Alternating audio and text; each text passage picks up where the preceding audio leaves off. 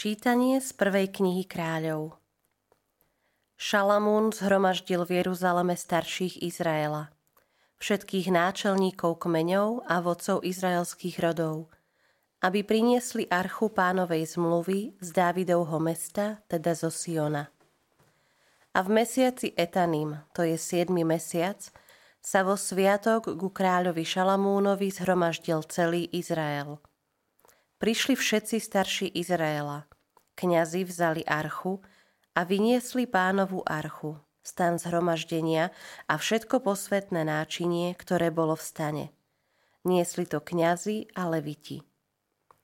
Kráľ Šalamún a s ním celé izraelské zhromaždenie, čo sa k nemu zišlo, obetovali pred archou nepredstaviteľné a nespočetné množstvo oviec a hovedzieho dobytka – potom kňazi vniesli archu pánovej zmluvy na jej miesto do modlitebne chrámu, do veľsvetine pod krídla cherubínov. Lebo cherubíni rozprestierali krídla nad miestom, kde bola archa a zakrývali archu a jej žrde z hora. V arche nebolo nič iné, len dve kamenné tabule, ktoré do nej vložil Mojžiš na horebe keď pán uzavrel zmluvu so synmi Izraela pri ich východe z egyptskej krajiny. Keď kňazi vyšli zo svetine, pánov dom naplnil oblak a kňazi nemohli pre oblak zostať v službe. Lebo pánov dom naplnila pánova sláva. Vtedy Šalamún povedal, Pán povedal, že bude bývať v oblaku. Ja som postavil dom, aby si v ňom býval – najpevnejší trón pre teba na veky. Počuli sme Božie slovo. Bohu vďaka.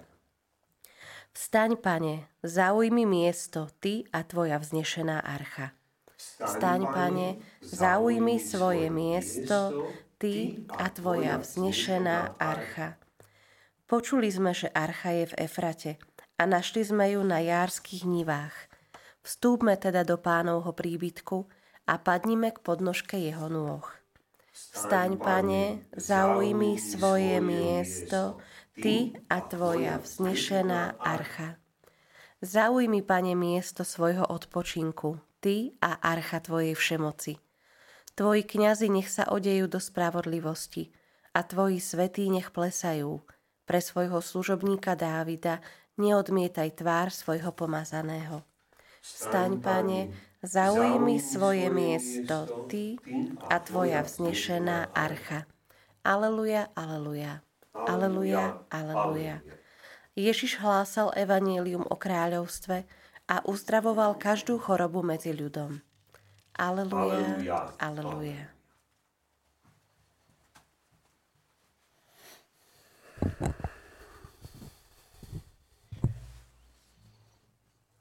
Pán s vami. I s duchom tvojím.